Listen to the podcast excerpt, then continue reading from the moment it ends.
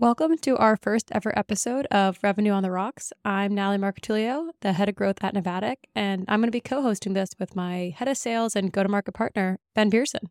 Natalie mentioned my name is Ben, head of sales here at Navattic. I work very closely with Natalie, and at this point, I think it's fair to say good friend, as well as obviously go-to-market partner. Well, cheers. I feel like we have to start with the cheers since it's revenue on the rocks. I would love to know what you're drinking, but I don't want you to ask what I'm drinking. Perfect. Yes. Cheers. I got some red wine with me. I literally went to the wine store today because I realized I was out. I'm drinking this really cool niche beer from a small brewery that you've probably never heard of. It's called Bud Light. So yeah, pretty good. I realized as we're talking about this, we did not give any explanation for why we're doing this podcast or why we're here. I think there's a lot of great B2B podcasts already out there that are more traditional interview style. And we're trying to think of something what could be a little more casual, but still actually really insightful. I promise it's not just us drinking. We're going to offer some advice and help. And one thing I've noticed when talking with a lot of marketers is that they're constantly frustrated by their sales counterparts or how to work with sales. And I think that's been something that's been really unique. And one thing I've loved about working here is getting to work with you and our go-to-market relationship. So we wanted to kind of share some learnings that we've had, talk very openly about how we've gotten to where we are, how sales and marketing has worked in the past, and hope we could share some insights. One thing I was thinking a lot about is I do feel like there's probably a little bit of webinar or podcast fatigue out there, right? I know I feel that. And as a small startup, as you're trying to get your name out there, you feel like you have to put up this facade that maybe you're bigger than you are and get a lot of content out there and sort of be in everybody's face. And we didn't want to just be another podcast or another webinar. So we wanted to add some sort of fun twist. And, you know, outside of the marketing and sales relationship, I think, you know, also if you're someone who's young or maybe in your first executive role or leadership role on a go-to-market team, this is my first time leading a go-to-market team. And Natalie, I know this is your second, you have a little more experience than I do, but there's so much that we know today that we didn't know a year and a half ago, and we're excited to share some of those tips. So stick around if you're a first-time go-to-market leader, and hopefully you can pick some things up. No one teaches you how to do a startup or work at a startup. It's a lot of learning on the fly, so I'm hoping we can share some of our mistakes and learnings to make it a little easier. And then on top of all that, honestly, this is kind of supposed to be a fun excuse for us to talk, for us to have a drink on a Thursday afternoon. Hopefully for you all as well, you know, go grab a glass if you want to join us. And Ben touched on this a little bit before we dive into the actual content. Figured also be helpful to give a little bit of our backgrounds, to talk about like why we're so passionate about this topic. So I can go ahead and start since I'm on the mic, but I have a background in, as Ben mentioned, done a startup before, have a background in SEO and actually like growth and digital marketing. Then eventually moved into more full funnel marketing. And part of that was sales ops. Kind of did it out of necessity rather than any real experience or background in it. But it wasn't until sales ops that I really ever interacted with sales or understood what they did or understood how hard it was. And we'll get to that in a second. But from that moment on, it made me realize how much more valuable my marketing was, how much better I could be. When I understood the down funnel effects, being part of sales ops, seeing where the data goes, and it really clicked of great marketers have this connection with sales. So when I came over to Navattic, and I remember Ben and I's first chat during my interview, I was like, I want this to be a partnership. I want to learn from each other. I don't want this to be siloed. So I've never done sales. I have huge respect for it, but I have worked very closely with sales teams. I cut my teeth in tech starting at Square for about 3 years and really started all the way at the bottom, kind of ground floor. I started as a BDR, grinding, making those 60, 70 cold calls a day, all the way up to an AE and beyond. So I was at Square for about 3 years. That is when the fire to join a startup was really lit under me. Not because obviously Square was a really startup stage at that point, but I was a part of the St. Louis team, which was still fairly new when I joined, and had the honor to work under some pretty impressive leaders and kind of watch them create a winning culture and see some of that growth around me. And that's when I realized, man, eventually I want to build something with my own two hands and take some of these lessons that I have learned and apply it. So was at Square for about 3 years and then joined Front, which is another YC startup. Worked under some pretty incredible leaders over there, Andrew Berger individually, and learned a lot about SaaS, and then got the opportunity to come on board here at Navattic. So my experience with the marketing team as an IC was nothing other than quite frankly, making fun of the marketing team in specific Slack groups with other AEs when we were complaining about lead quality, lead value, things of that nature. That was my only interaction with marketing, which was effectively none. So Ben, to start, what is, I guess, some things that typically bother you, or if you want to talk generally salespeople about marketing? Yeah, let's take the gloves off. Let's have some fun here. So stepping back and prefacing with, this is not how I feel about marketing now, but this is the stereotypes that I think are felt by a lot of ICs out there and AEs, and every single AE listening to this is going to start nodding their head, is, you know, first and foremost, the people who sell, people who are in sales, like, let's just call a spade, generally very confident individuals. They think probably really highly of their skill set. They're excited to be out competitive and winning. And we just kind of view marketers as people who can't sell. You market because you couldn't sell. That's not necessarily true. That's not necessarily fair. But I do think that sales reps hold themselves to this high pedestal of, well, you're in marketing because you can't do what I do. You couldn't sell it, so you're just trying to help me get more leads. I think the other thing, too, is the output of sales is so tangible and revenue specific, right? Like, I have a quota, our team has a goal. You can see how Ben's performing. You can see how the sales team at Navattic is doing and the goals we're crushing, all these sorts of things.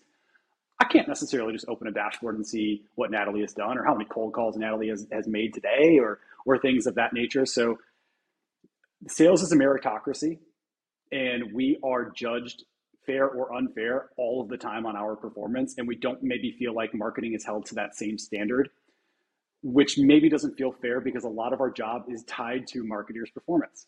So if the leads run dry, if the leads aren't very high quality, it's much easier to say, hey, I'm not pacing well to my number because marketing sucks, than, hey, I'm not pacing well to my number because all these things I'm doing on the sales side that could be better. So there's a lot there. I probably have a little bit more. Any ones in particular you want to dive into?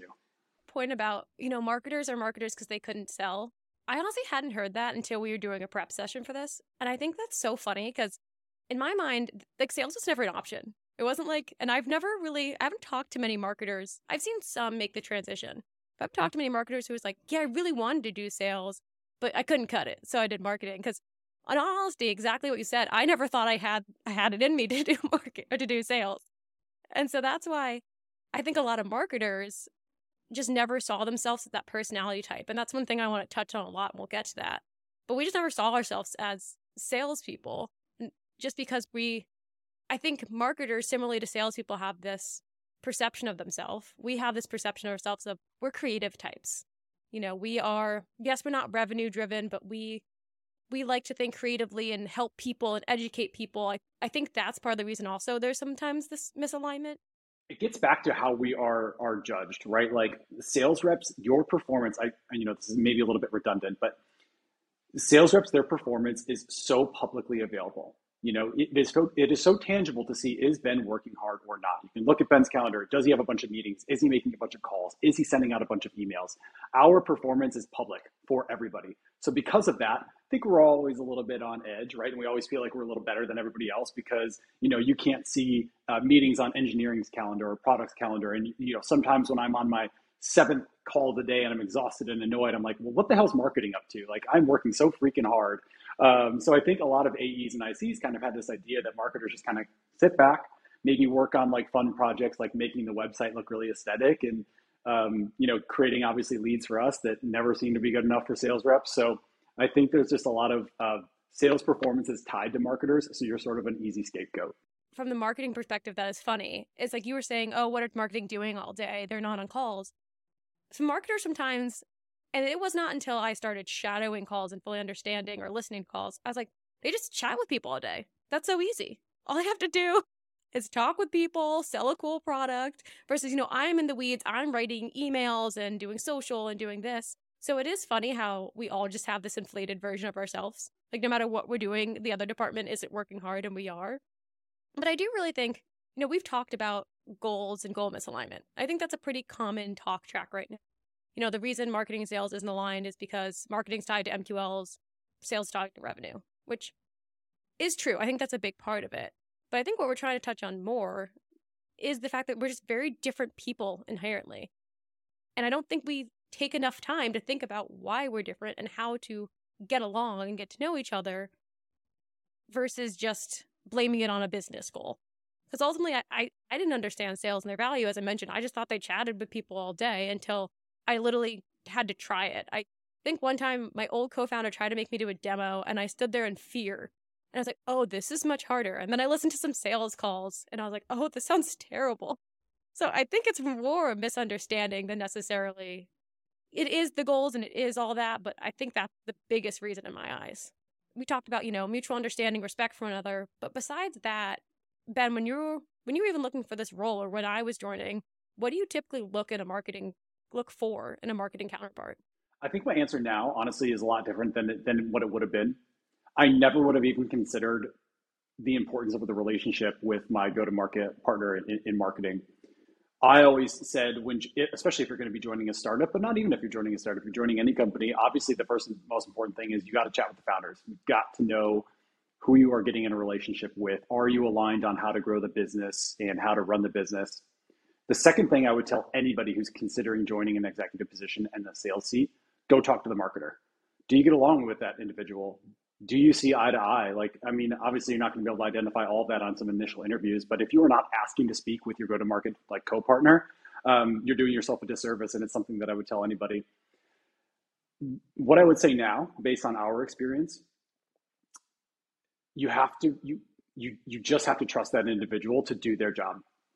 There are plenty of things, Natalie, I could point to in the last year and a half, 2 years of us working together at Navattic, where you've been this is the right move, or we need to do this for our brand. And maybe I wasn't totally bought in, or maybe I didn't necessarily see it that way, but it's that trust that Natalie has proven over and over again that you are obviously amazing at your job.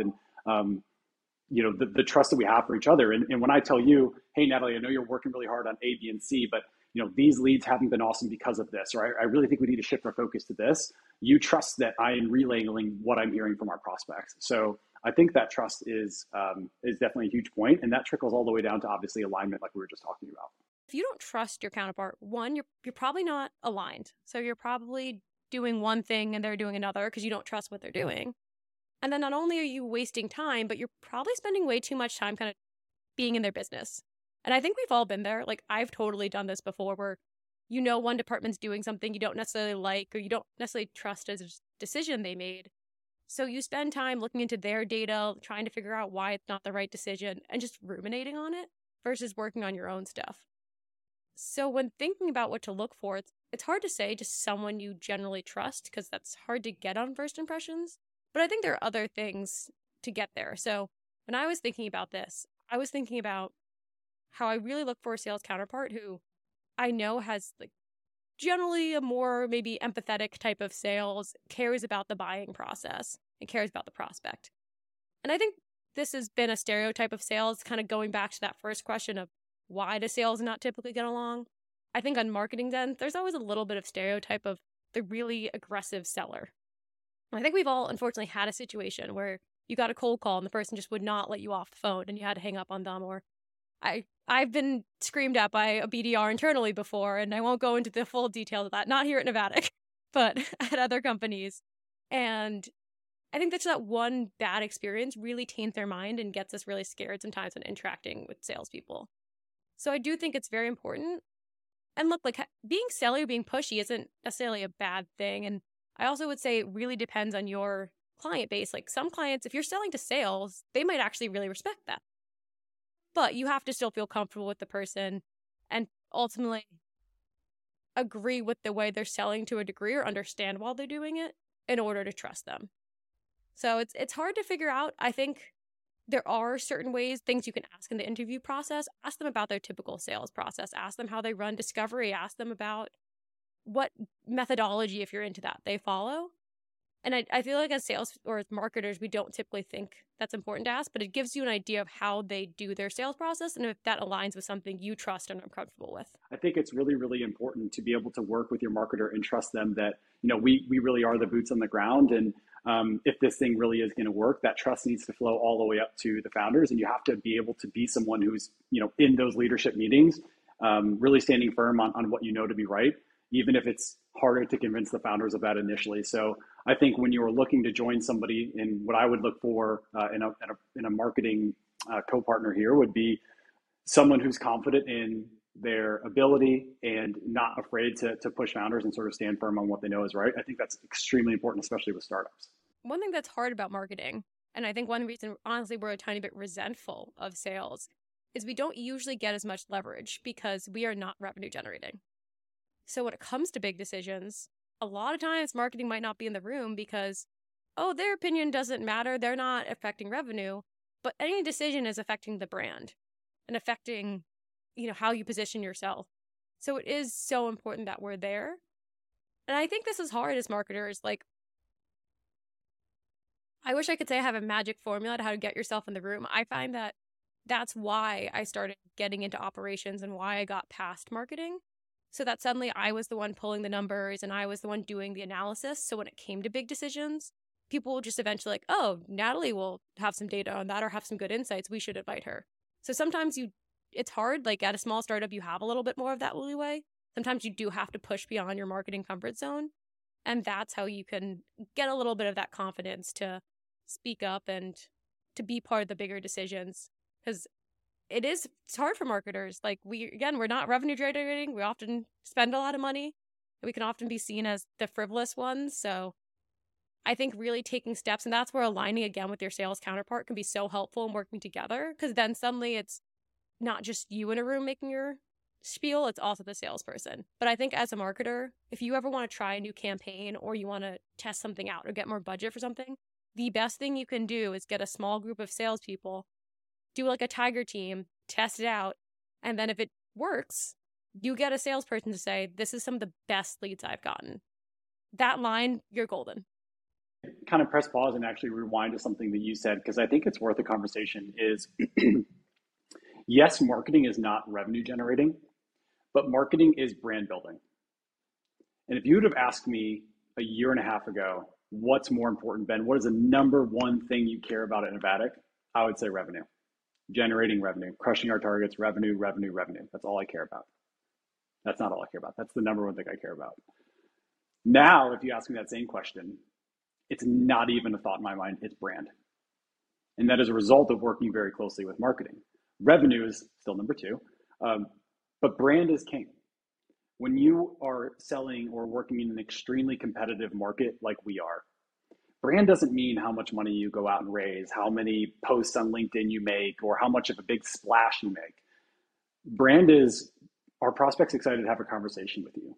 Are they renewing? Are they excited to tell their friends about the sales experience that they had? Are they excited to show their friends the new interactive demo that they built? Are they excited to deploy it? Are you seeing your name all over, you know, all of these Slack social channels or dark social on LinkedIn? This is brand, and this is how you build a sustainable business, especially in the macroeconomic climate that we are in that is pretty daunting. It's not revenue that is necessarily on top or king here. It is absolutely brand. And if nobody takes anything else away from this, if you're sitting in a sales seat, learn that lesson fast. Revenue is massive and it is so important, but your brand is what you're building a business on. Then I'm going to make like a GIF of you saying brand is king and post it to every marketing group I know and just watch every marketer probably have a heart attack. That honestly, like I can quit my job. I can quit life just to hear my head of sales say brand is king as a marketer was an amazing moment. So I do have to pause for a second and just thank you for something that will probably carry me throughout every bad day now on. Every sales leader listening to this is probably screaming, you traitor, at the screen right now. I've betrayed my people, but no, the good revenue leaders are nodding their head right now and know that brand is what business is built on for longevity. And I think the way, from a marketing perspective, I've thought about brand, and we're just going entirely off topic now, but I think it's important when we talk about brand or sales and marketing alignment. Right now, it is so competitive. It is easier than ever to build a SaaS product. And now people have limited budget, so it's even more competitive. And if we think about how you can stand out and how you can win, it's not going to be feature functionality anymore. Everyone has engineers now. Everyone can match the features. Everyone has insights into what you're building in your product. So ultimately, and I always compare this to B2C, but think about some of the big brands that are still making it.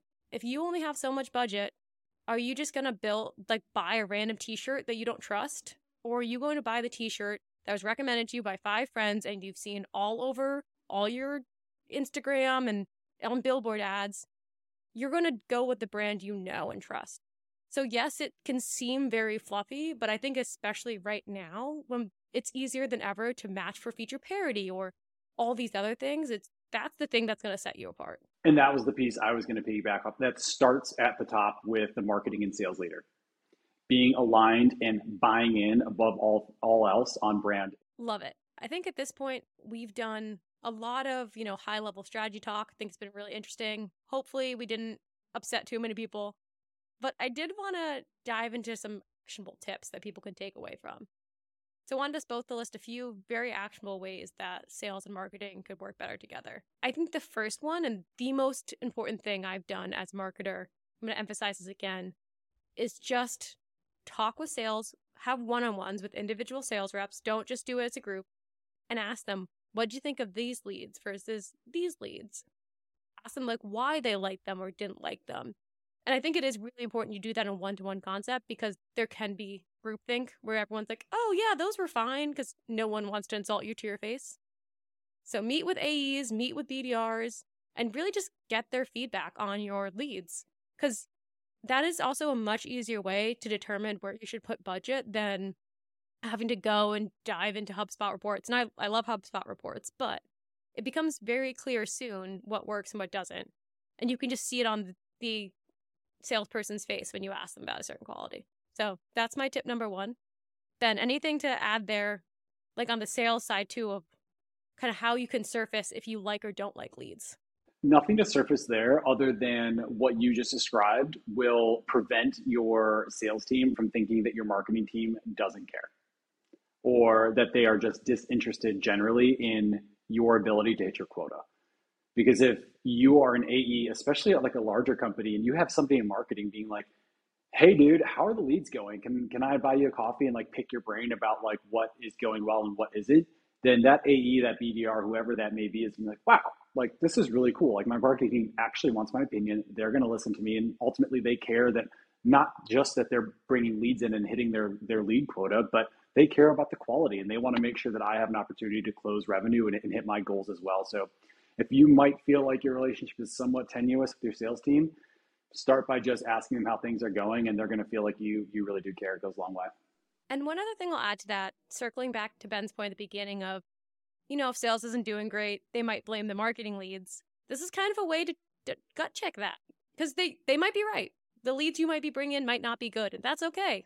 There are so many channels. You can just try a new one. But that's also kind of protects you if, things aren't going as well. You know for a fact, okay, no, I did bring in good leads. I talked to the sales team about this. Okay, cool. This one is for sales leaders. So we talked a little bit about at the beginning of the call how I think it's pretty easy for salespeople to be like, what the hell is marketing up to today? I'm slammed. What's marketing doing? And your one-on-ones with your marketing co-partner, ask them, what initiatives are you working on right now? Because I promise you are going to be blown away and really excited. So I think it's my turn for a tip. I've said this 5 times, so I'm going to keep this brief, but listen to sales calls. I promise you're going to get so much inspiration and so much messaging, because you're going to hear the customer describe, or the prospect, why they took the call or what they're interested in. And suddenly it's just going to click, and you're going to know so much more about your personas. Dang it. That was mine. But I do have one final one that I will say. Simplistic. Be friends with the person with your marketer. Honestly, that person should be your best friend in the company. You should be chatting with that person every single day. Develop that relationship at work, outside of work. Natalie's best friend at work, really good friend overall. You should be very good friends with the person you work with, and it will help. Yes, it's very easy for us to say, be friends, talk more, get along. How do you think people tangibly do that? And then was there something in our relationship where you're like, oh, I suddenly feel more comfortable talking to them, or that we've hit that point? My answer is going to be so salesy that it's going to drive people nuts. Salespeople really respect performance. So if you think, or for me in our relationship, Natalie, this was a long time ago, but you, I can't even exactly remember what it was, but there were specific things, a campaign, an idea, an initiative where I was just like, oh my gosh, that is such a good idea. Like, holy cow, I never would have thought of that. Salespeople really, really reflect performance because it is how we are viewed by everybody else in the company. Sales reps are first and foremost, you know, people know your name and they know if you're a good rep. That's what they know about salespeople. So inadvertently, salespeople sort of look at other people the same way. Natalie, that's our head of marketing. She's awesome. Natalie, that's our head of marketing. She's no good. That's how we sort of view people, right? So we're going to wrap it up now. Appreciate everyone listening to our first episode. And Ben, how do you think it went? Yeah, it was a lot of fun. I really enjoyed it. Excited to hear what everybody else thought. And if there are any specific topics that you want us to dive into in a very genuine and honest way. And let us know what we should try as far as drinks go in the future. Yes. Let us know any feedback you have, good, bad, alcohol, all's welcome. We're going to be releasing these bi-weekly and we're going to mix it up. We're going to have a mix of us and then also some guests come on, also talk to them about sales and marketing. But let us know how we did for the first one. Yeah. Thanks for listening, everyone.